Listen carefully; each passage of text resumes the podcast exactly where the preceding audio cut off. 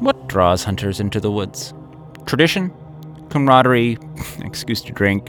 The thirst for that legendary kill? What if they were to find more than they ever expected and something of palpable evil? How would that change a group of friends? We find out today in The Agony Chamber, just after this. I'm someone who loves trying out different makeup looks, but doesn't really wear much on a daily basis, so I like to focus on making sure I have high quality staples. And whether you like a fresh face, full glam, or somewhere in between, you've probably seen Thrive Causemetics Viral Tubing Mascara. I've certainly seen it everywhere. You know, the one in the turquoise tube? So, that mascara, along with all of Thrive Causemetics' beauty products, are certified 100% vegan and cruelty free, which I look for in makeup, and they've got excellent quality to match. And something I didn't know from all the mascara videos I've seen is that for every product sold, Thrive Causemetics donates either that same product, another product that is needed more, or a monetary donation. They've worked with over 500 nonprofits to help with a wide range of causes like supporting cancer survivors, people experiencing homelessness, education access, and so much more. Knowing that makes me feel even better about using their products. And I do enjoy using them. Like I said, I like having high quality staples, and so my favorites are products that are multi purpose, like the Brilliant Eye Brightener. It comes in a bunch of colors, and I like using them as eyeliner, eyeshadow, and even highlighter. Thrive Causemetics is luxury beauty that gives back. Right now, you can get an exclusive 20% off your first order at thrivecausemetics.com slash thrive. That's Thrive Causemetics, C-A-U-S-E-M-E-T-I-C-S dot com slash thrive for 20% off your first order. Every five minutes, someone dies while waiting for a compatible donor heart, liver, or kidney. On a remote island in Lake Superior, a team of geneticists strive to engineer an animal with human compatible organs, thereby saving millions of lives. But these ancestors are not the docile herd animals they envision. Instead, the project spawns something big, something evil, something hungry. Ancestor by number one New York Times bestselling novelist Scott Sigler is available for free on Apple Podcasts, Spotify, or wherever you get your podcasts.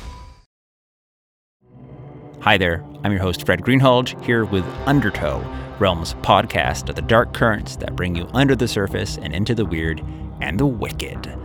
Today, we have a standalone tale from the mind of Morgan Sylvia. Morgan is a metalhead, Aquarius, beer snob, coffee addict, and a work in progress. The story is read for you by Nathan Dana Aldrich, a native Mainer, currently calling Los Angeles home. He's a professional actor and a slinger of a mean drink. In addition to his dozens of television and stage credits, you may recognize his voice as he played Marty Ducharme in Simpson Falls, the series we just heard.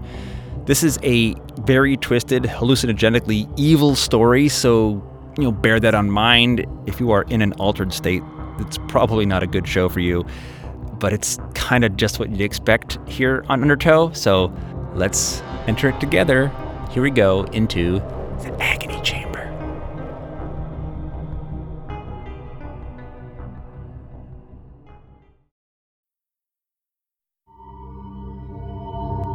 Agony Chamber by Morgan Sylvia. Read by Nathan Dana Aldrich. We never knew what that place was until it was too late. The day started out innocently enough. It was a clear autumn morning in Maine, and the five of us were setting out on a hunting trip, one of dozens, perhaps hundreds, of such outings we had made together over the years since high school. It was an annual tradition, one that had lasted through college, various jobs and relationships, marriages, moves, the births of several children, several funerals, and more cars than I could even begin to count. There weren't many things I could rely on in my life my knee giving out regularly, my wife complaining, my kids giving me gray hairs, my dog doing dumb shit, lobsters at the coast in summer, Thanksgiving turkey with the in laws, and autumn hunting with the guys. That was about it. I suppose it was enough because I always looked forward to October. It was a perfect day. Fall had painted the woods yellow, red, and amber. The leaves were at their peak, and the forest around us bore the colors of fire and blood. It was just chilly enough for jackets, but winter's bite was still a few weeks off. Jason and Danny were walking slightly ahead of Tim, Toby, and I. We were planning to split up to reduce the noise and increase our chances of getting deer. Toby had also finally won the lottery for a moose hunting permit and was scouting possible locations to return to when the season opened. He'd spend most of the morning talking about moose burger recipes and hunting tactics, which only served to remind me that I had, as always, lost the lottery. I remember talking about my tomato crop and my disappointment in the meager offerings my garden had presented that summer. Years ago, conversations would have been about girls, cars, and video games. Guess we'd all grown up. I was watching the ground to avoid tripping over roots or rocks, but I glanced up just in time to see Danny vanish. One minute, he was walking along over a rust colored carpet of leaves, and then there was a sharp crack, and he was just gone. The earth had swallowed him whole. There was a black hole in the ground ahead of us. We all stopped in our tracks. What the fuck? Jason muttered. Toby breathed a curse. Holy shit! We were never particularly an eloquent bunch. Jason headed toward the spot where Danny had gone into the ground. Tim stopped him by grabbing his backpack. Hold up! You want the same thing to happen to you? A low moan rose from the night black depths of the hole. The sun was high and golden in a pale blue sky, the woods bright with daylight, but that pit was black as coal. It was as though it caught the sunlight and sucked it into some whirling black abyss. Jason shouted at the top of his lungs, Danny! We heard a groan. Toby grabbed a long, sturdy looking stick. Stay behind me, he said. He pushed the stick into the ground before him to determine if it was solid before moving forward. He approached the hole in that manner, the rest of us following single file. My skin prickled into goosebumps as we approached the breach. Part of my fear was physical. I half expected the ground to open up beneath me and swallow me too. The ground being solid, well, that was one thing I had never questioned. Suddenly, I felt as though the very earth was just a thin blanket over a bottomless, pitch black abyss. But there was more to it than that. There was a strangeness to that place that set my nerves on edge, a sense that something was wrong. Toby reached the hole and tested the area around it. Solid rock, he said. Looks like, I don't know, an old well or something. He knelt at the edge and peered down into the hole. One by one, we joined him staring down into the blackness. Danny hadn't fallen far, I guess no more than a single story. He was lying on solid rock, in a perfect circle of golden sunlight that was a stark contrast to the shadows around him. Around him, I could see the remains of what had been a wooden cover to the hole. He'd stepped on a rotted board and gone straight through. Danny! Toby yelled down into the shadows. Danny, you okay? Danny moved and groaned again, then let out a string of curses. I hurt my ankle. Anything else hurt? Just my leg, I think. How many fingers am I holding up? Toby called down. Danny wasn't amused. Fuck you! He's not hurt bad, other than the ankle, Jason said. At least I don't see any blood. I grew painfully aware of a sense of wrongness about the place. The air felt heavy, oppressive, as though it were alive. I looked around, scanning the woods, noting that the trees in the immediate vicinity grew gnarled and twisted, and the vast majority of them were dead. Two of the trees nearby were particularly strange. One had branches growing along the sides of the trunk, evenly spaced in a manner that made it look like an insect. The other had snapped, but the massive trunk that remained bore a faint resemblance to a stoic face.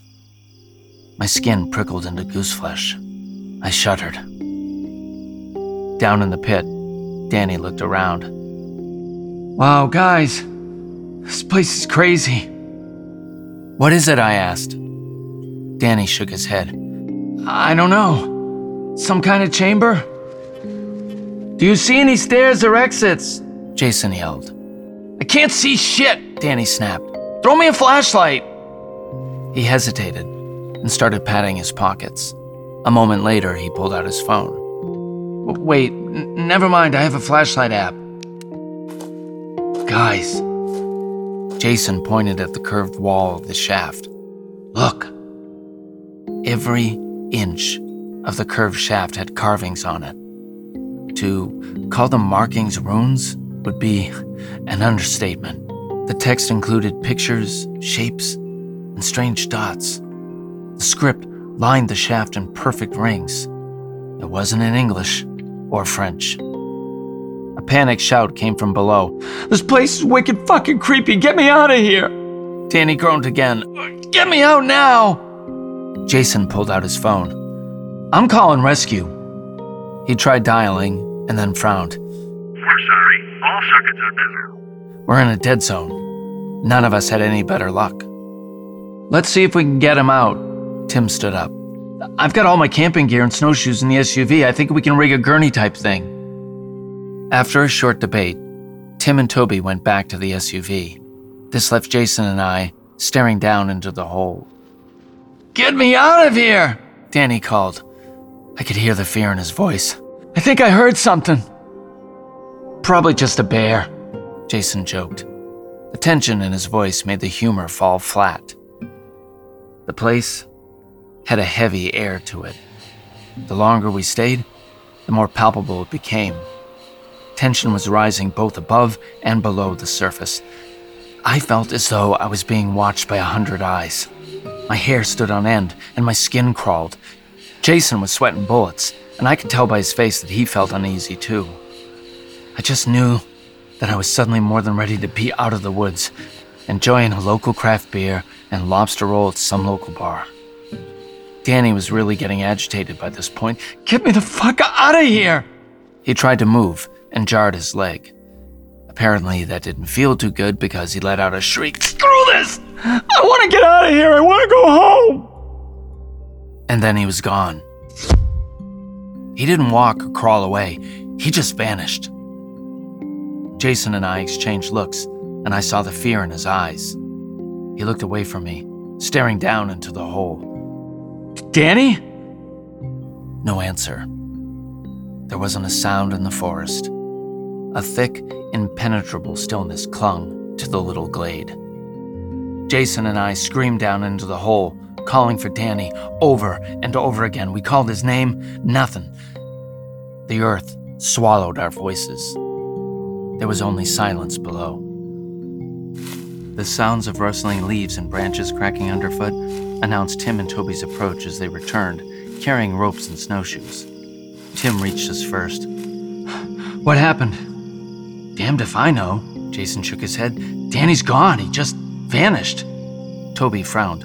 What do you mean, vanished? Tim leaned over to look back down into the hole. He's gone. I, c- I can see the spot where he hit the ground. Yeah, it's pitch black right next to it, Toby said. Somebody's got to go down there. Maybe he fell further in and lost consciousness. They all looked at me. I was the skinniest and the only one with rock climbing experience. I won't bother with a word for word recap of the conversation, save to say that it ended with Tim tying one end of the rope around me and the other around a tree. They all grabbed the rope to support me as I climbed over the edge and descended into the darkness.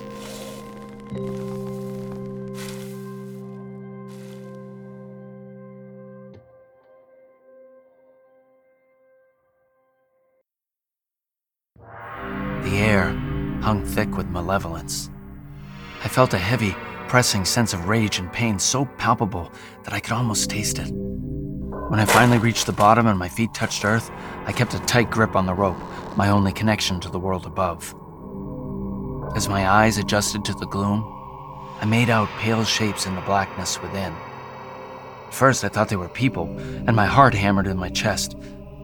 Then I realized the figures were statues. Thirteen statues stood along the chamber's curving walls, placed in evenly spaced intervals. Well, I'm no art expert, but I could tell they were the work of a master carver and a madman. The sight of them made my skin crawl. The beings depicted in stone before me were not human. They They had never been human. They owned a terrible beauty that belonged to dream and nightmare, but had no place in the world above. Tim yelled down at me. You see Danny? My throat was dry. I swallowed. No! The word came out in a croak, which echoed eerily off the stone walls of the chamber. I shone my flashlight around the chamber. He's not here. What do you see? Toby yelled down to me. Any tunnels? My spine tingled, as though some unearthly being was standing behind me. No, there's no passageways or anything, just one round room. Guys, this place is really fucking weird. At the far side, I saw something that resembled a table. I took a few steps closer and then stopped, unable to process what I was seeing. An altar, intricately carved with strange glyphs that I found at once both attractive and repelling. Dark splotches stained the sides and top of the thing. Piled around and behind it were stacks of what I thought at first were branches. Then I realized they were bones. The faces of the dead stared out of a pallid tangle of limbs. Thighs and arms and fingers all lay piled atop one another. I wanted nothing more than to get out of that place, but I was worried about Danny, so I inspected the room looking for passages or doors that I may have missed. I don't know how long I stayed down there, encased in darkness. It felt like an eternity. On a whim, I pulled out my phone. I had no service, but the camera worked just fine. I took photo after photo, video too. The statues watched in silence. Every moment I spent down there, I grew more uneasy. The air felt thick, livid, almost electric with power. After a few minutes, my phone shorted and died. I couldn't stand it anymore and called up for my friends to pull me out. It seemed to take forever for them to haul me back up, though it couldn't have been more than a few minutes. I, I still remember the moment. As I rose out of the pit, I felt as though something demonic was right below me, about to grab my ankles and yank me back down into that foul hole.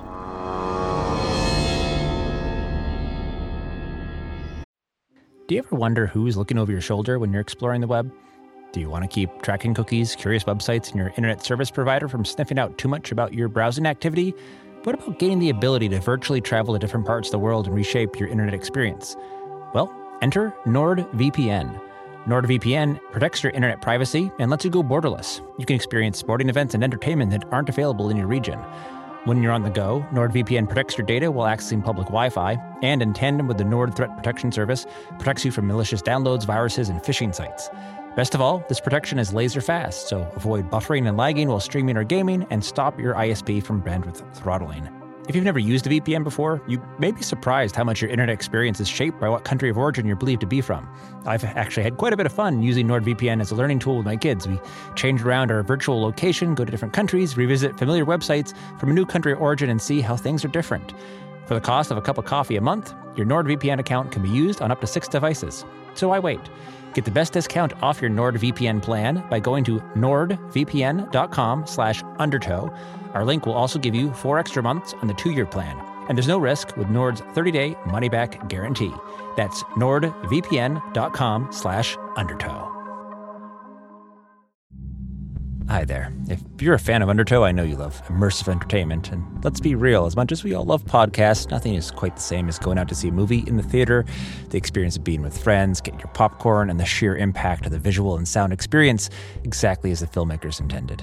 If you crave that experience, then Regal Unlimited just makes sense. Regal Unlimited is the all you can watch movie subscription pass that pays for itself in just two visits. See any 2D movie anytime with no blackout dates or restrictions. And when you want to watch a movie in a premium format like 4DX, IMAX, RPX, or ScreenX, your Regal Unlimited membership gets you into those premium experiences at reduced cost. And you'll save not just on tickets, you save on snacks with 10% off all non alcoholic concession items. So, if you're planning to see just two movies this month, you need to join Regal Unlimited. Sign up now in the Regal app or on regmovies.com. That's R-E-G movies.com slash unlimited. regmovies.com slash unlimited. Sign up for Regal Unlimited using code UNDERTOW24 and earn 10% off a three-month subscription. Regal Unlimited, the all-you-can-watch movie subscription, pays yourself in just two visits. Sign up now. Code UNDERTOW24. Are you ready to shop? Rakuten's Big Give Week is back. Get 15% back at hundreds of stores, and it's all happening this week, May 6th to May 13th. It's the perfect time to shop for everything on your list for spring and summer, like clothing, outdoor gear, and travel. I know I'm using this week to stock up on some warmer weather essentials at Ray-Ban and Ulta, and I love that Rakuten even helps me save on travel at sites like hotels.com. Rakuten really is the best way to shop, and you can save even more by stacking cash back on top of deals. Plus, during Big Give Week, that cash back is bigger than ever. With Rakuten, membership is free, and when you sign up and shop today, you get an extra 10% cash back boost. That's an extra 10% cash back on top of the 15% cash back. You won't see higher cashback rates than these. Go to Rakuten.com or download the Rakuten app. R A K U T E N. Shoppers get it. A feeling of relief washed over me when I stood once more in the autumn light. I tilted my head back, gasping for air, feeling the sun on my face. I hadn't realized it, but I had been holding my breath on the way up. There was nothing to do but return to the SUV, drive to a spot with signal, and call for help. As we walked away, I turned to look back and noticed again the two bizarre trees. The Watcher and the Centipede, something whispered. I remember only flashes of that ride. My mind was still swarming with the images of what I had seen. We bounced back down the muddy dirt road, all of us checking our phones, waiting for bars. Toby was the first to get a signal. Finally, he said, manipulating his home screen. I'm not sure how I knew, but I had a gut feeling and spoke up as he was about to call for help. Try calling Danny before you call rescue. Toby shot me an odd look, but he obliged, putting the phone on speaker so we all could hear it. To our surprise, Danny answered. What the fuck kind of bullshit was that? What'd you guys do? Slip me some shit? What are you talking? I fucking hurt my ankle I just woke up here. Could have at least brought me to the hospital, dumped me on the doorstep. Really? After fucking 20 years of friendship? Da- Danny, we didn't do anything to you. Where are you? There was a rustle in the background, and then Danny's wife got on the phone. Now, we'd all seen her get belligerent when she hit the coffee brandy too hard. This time, she was really in a rage. She spent the next several minutes cursing us out at the top of her lungs and demanding to know what happened. When all we had an answer to her questions were more questions, she hung up on us. We sat in stunned silence, looking at each other and breathing expletives. How the fuck could he be at his house? Jason muttered. How was that even possible? None of us had any answers. By the time we had all got back to our respective homes, Danny had blocked us all from his social media sites and refused to answer our calls. That night, the first god visited me. That dream was blood and fire and stone. The god was a thing of shadow and light, beautiful and terrible, and he spoke dark truths in a language that I had never known but somehow understood perfectly. He spoke of pain and death and the gifts of agony. His voice shivered with powers that coursed through the universe and perhaps through our veins. Truth, drenched in blood, burning words of apocalypse, the turning of ages, the death of the mammoth, and the return of the dragon. Wisdom. He whispered. Dark and light, and pale truth. The wheel is turning again. This age is ending. The gate will open soon. I wondered what truths the dead in that accursed chamber had found. Everyone has a dorky friend or two. You know the type, the bookworm gamer nerd who turns out to be the most level headed person you know. The socially awkward brainiac who is actually really cool. The quiet savant, the person you go to when you want advice.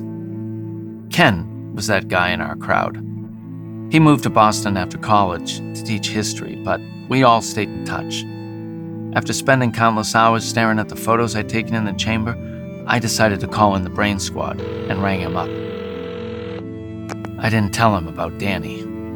I just said we found a weird chamber at the bottom of a hole and emailed him the entire gallery of photos. It took him a few days to get back to me. I was just sitting down to eat lunch a tomato sandwich, iced tea, and a whoopie pie when he called. Where is this place? He asked by way of greeting when I answered. Allagash? I said, deliberately vague. Did, did you figure anything out? Yeah. Some of the inscriptions are Celtic, some are Egyptian, some are Roman, some are Viking, some are Aztec. I, I don't even know what the others are. I took a bite of the sandwich and sighed at the cardboard taste of my latest crop. That doesn't make any sense. I wasn't a history buff by any means, but I knew that Egyptian and Aztec artifacts had no business being in the backwoods of Maine. None whatsoever. He agreed.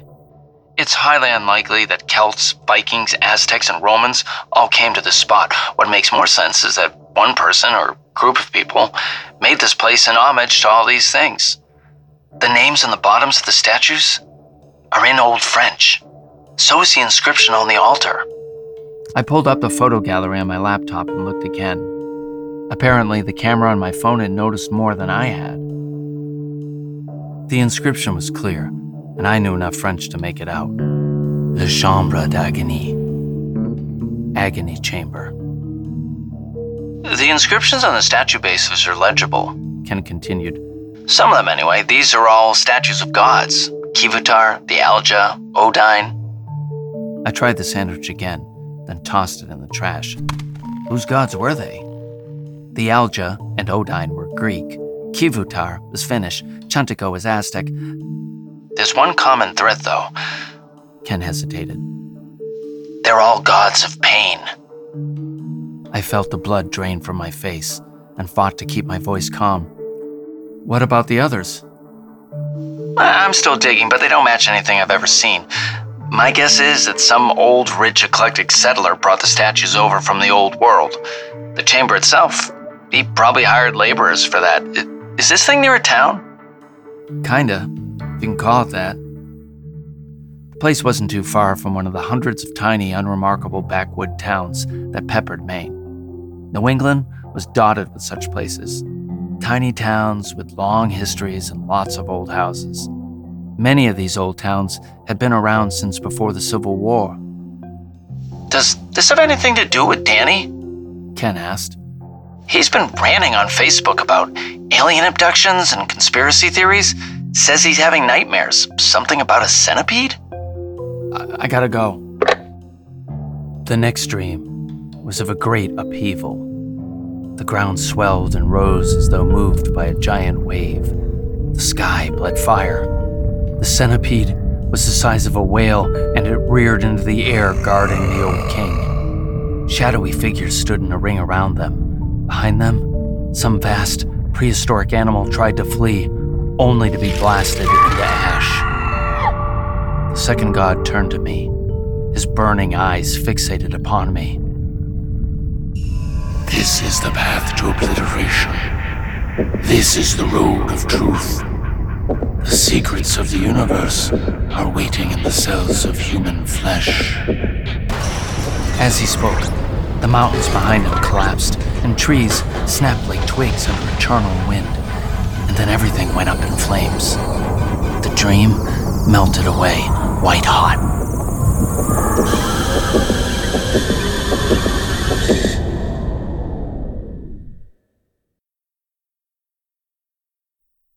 It didn't take long to put the pieces together, to get curious, to fall into madness.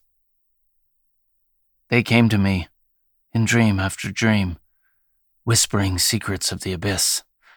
They whispered dreams of hell worlds. I searched the internet, visited the town's nearest library, scoured occult manuals looking for answers. I only found more questions. But in time, I answered the call. I found myself staring at the Watcher and the Centipede again a few weeks later, when I was no longer able to resist the growing urge to return to that blighted wood. The centipede was a black silhouette against a gray November sky, its branches still looking remarkably insect like. Behind him, the Watcher stood silent guard, his face a faint but menacing outline in ancient bark. An inhuman voice whispered through my thoughts The Watcher and the Centipede stood through the churning of the earth and the falling of the first age. This is the place where worlds collide. This is the door.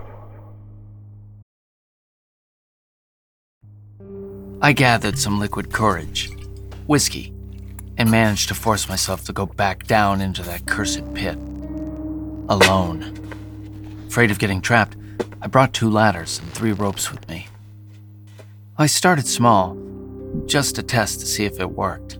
I took the hammer out of the tool belt I was wearing and gingerly placed my hand upon the altar.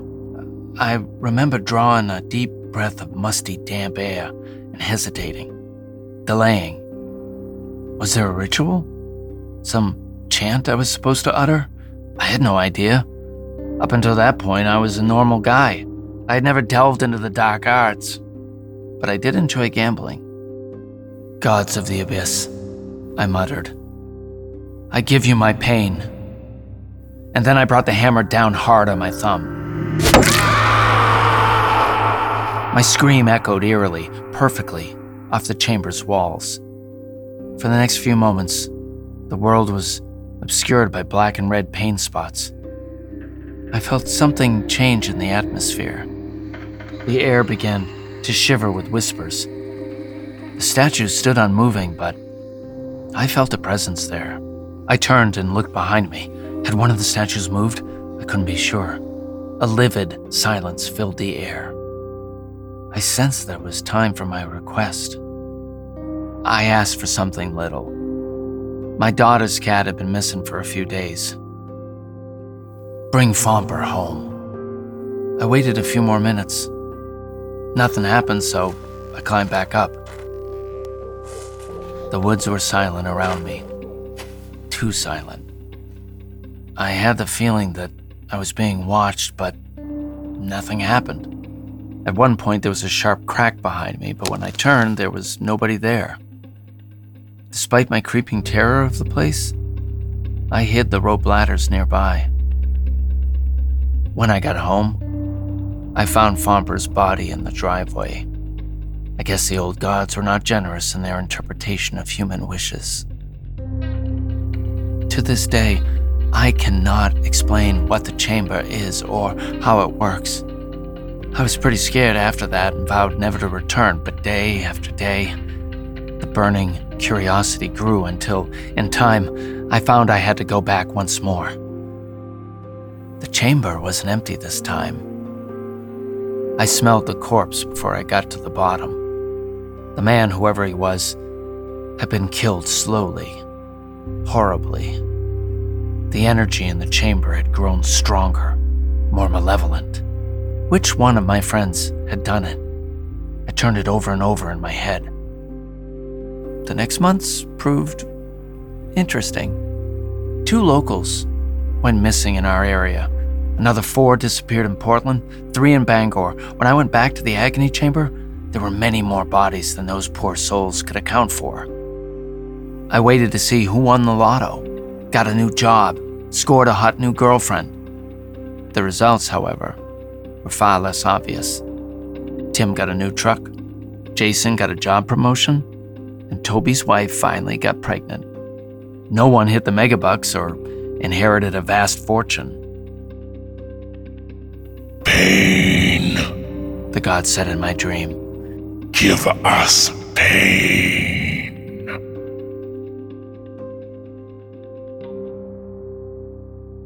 I should have gone to the authorities. But we don't always take the high road.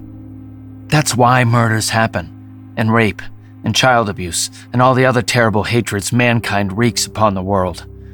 I told myself to stay away. The dreams continued. I found myself plagued by a growing urge to return. Though I fought it off for months, when the snow was gone and the moon was full, I found myself drawn back one more time to that cursed pit. Once I'd climbed back down into the shadows, I found myself yet again in the company of the dead. There were clues this time. The killer had taken few precautions and hadn't bothered covering his tracks. I held my nose and pulled a wallet out of a dead man's jeans. The address left little doubt as to who had been there before me. One of the corpses had a Red Sox cap, and another wore a Cheers sweatshirt. That little bastard, I muttered. That night, I drove to Boston. I rarely used my concealed carry permit, but I went armed out of precaution. I wasn't sure what to expect. I'd never confronted a murderer before.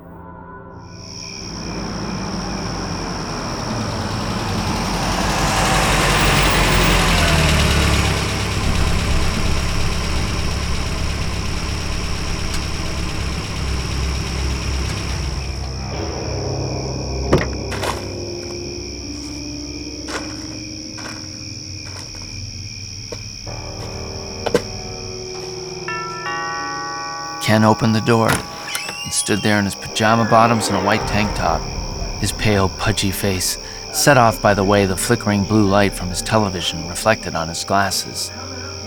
He didn't seem particularly surprised to find me on his doorstep. He stepped aside and waved me in, then shut the door behind me, silent. How did you find the place? Ken apparently saw no point in fudging. He didn't try to deny anything or evade the question. He'd always been honest, to a fault. I went to visit Toby and brought him a bottle of whiskey. He told me everything. Then I brought Danny vodka. He told me everything too. What did you ask for?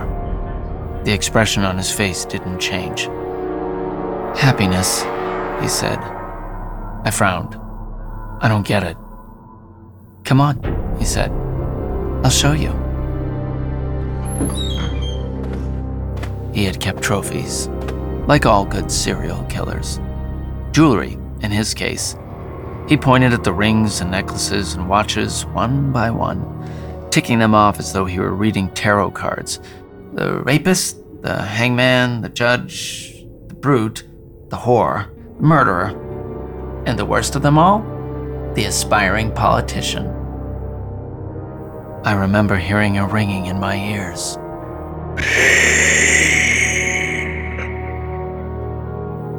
They speak to me, you know, he said.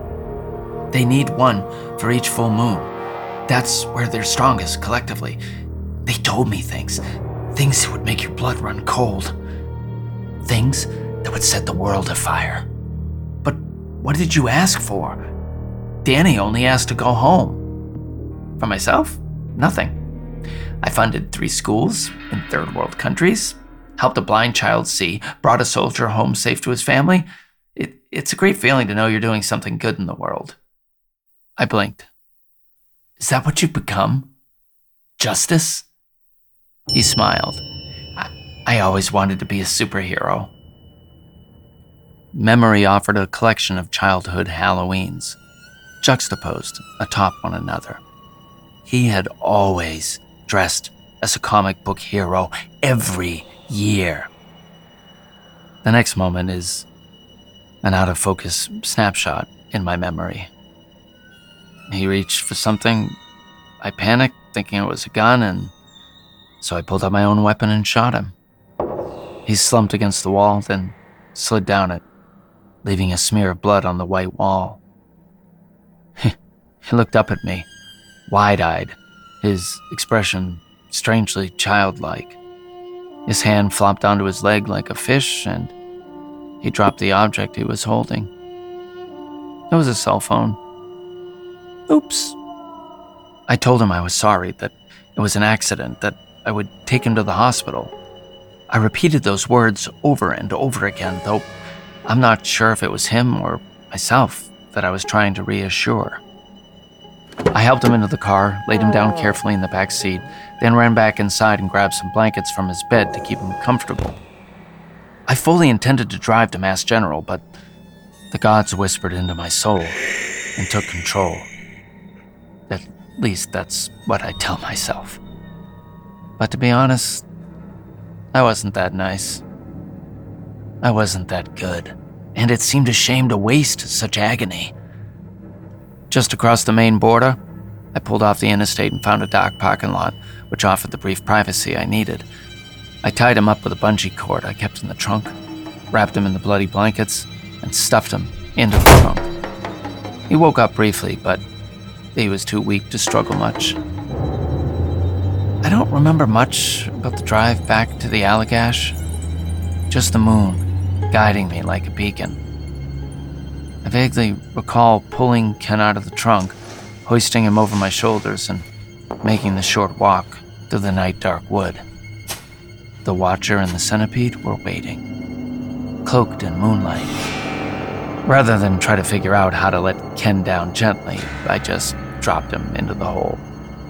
When he hit bottom, I heard a thud, a harsh cry, and a crack, which I'm fairly sure was the sound of bone breaking. A bit more pain couldn't hurt.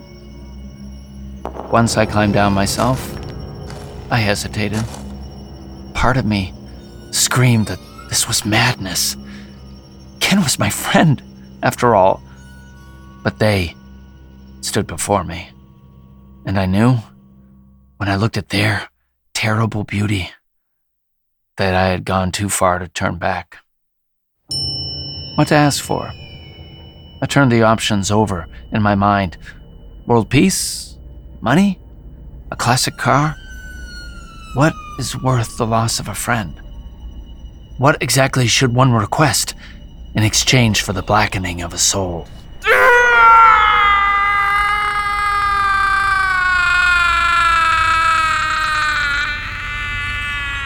Ken's last scream made the gods very happy.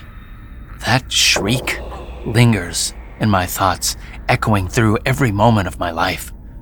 When I am awake, trying to go through the paces of being a decent human being, if there is such a thing, it waits silently in the darkest corner of my mind.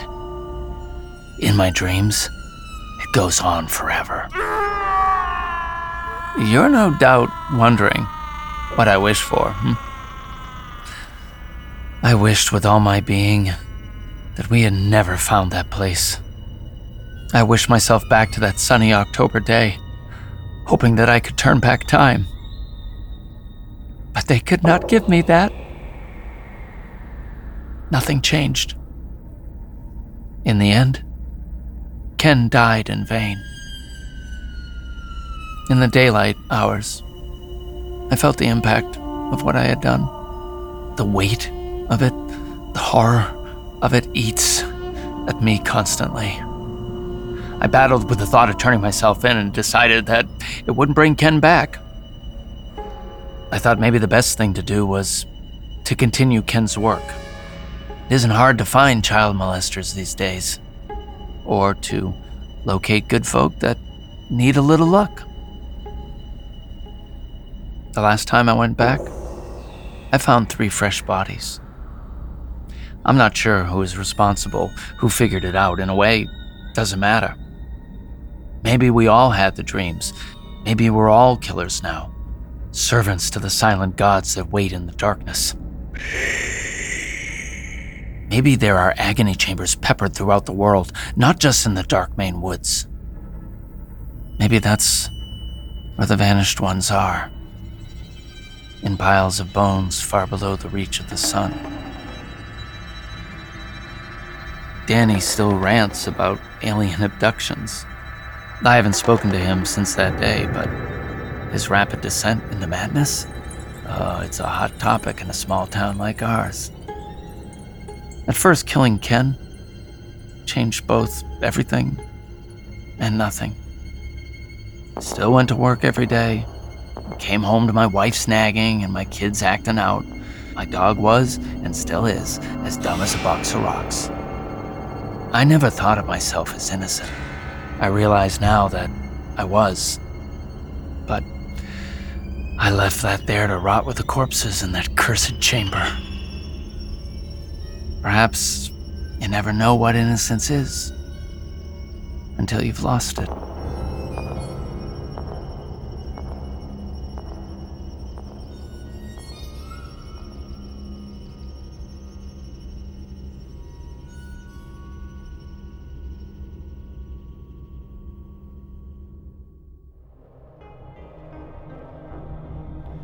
And that was the Agony Chamber. Yeah, we're not quite done with the Maine woods. In case we haven't scared you enough yet, it turns out there are more horrors in the wilderness. And we'll learn that in our next installment of Undertow. Greetings, adventurers. Today we're excited to introduce you to a new story Dark Dice, a horror podcast that blurs the line between actual play and audio drama, where the story is determined by the roll of the dice. Six adventurers embark on a journey into the ruinous domain of the Nameless God. They will never be the same again. One of the players is not what they seem after a doppelganger, a creature that can assume the form and voice of whatever it kills, infiltrates the team. As the players are picked off and replaced one at a time, can they figure out who the monster is before it's too late? Can you? Here's a quick example of what our show sounds like. The uh, shambler with the jar of liquid inside of him. Soren Arkwright let loose an arrow that cracked the glass, passing through the spine of the creature. The shambler still managed to maintain its forward momentum, but stumbled as it eagerly tried to bite and swipe at Soren, landing near his feet. As Jeff Goldblum has now joined our cast, Dark Dice is available however you listen to podcasts.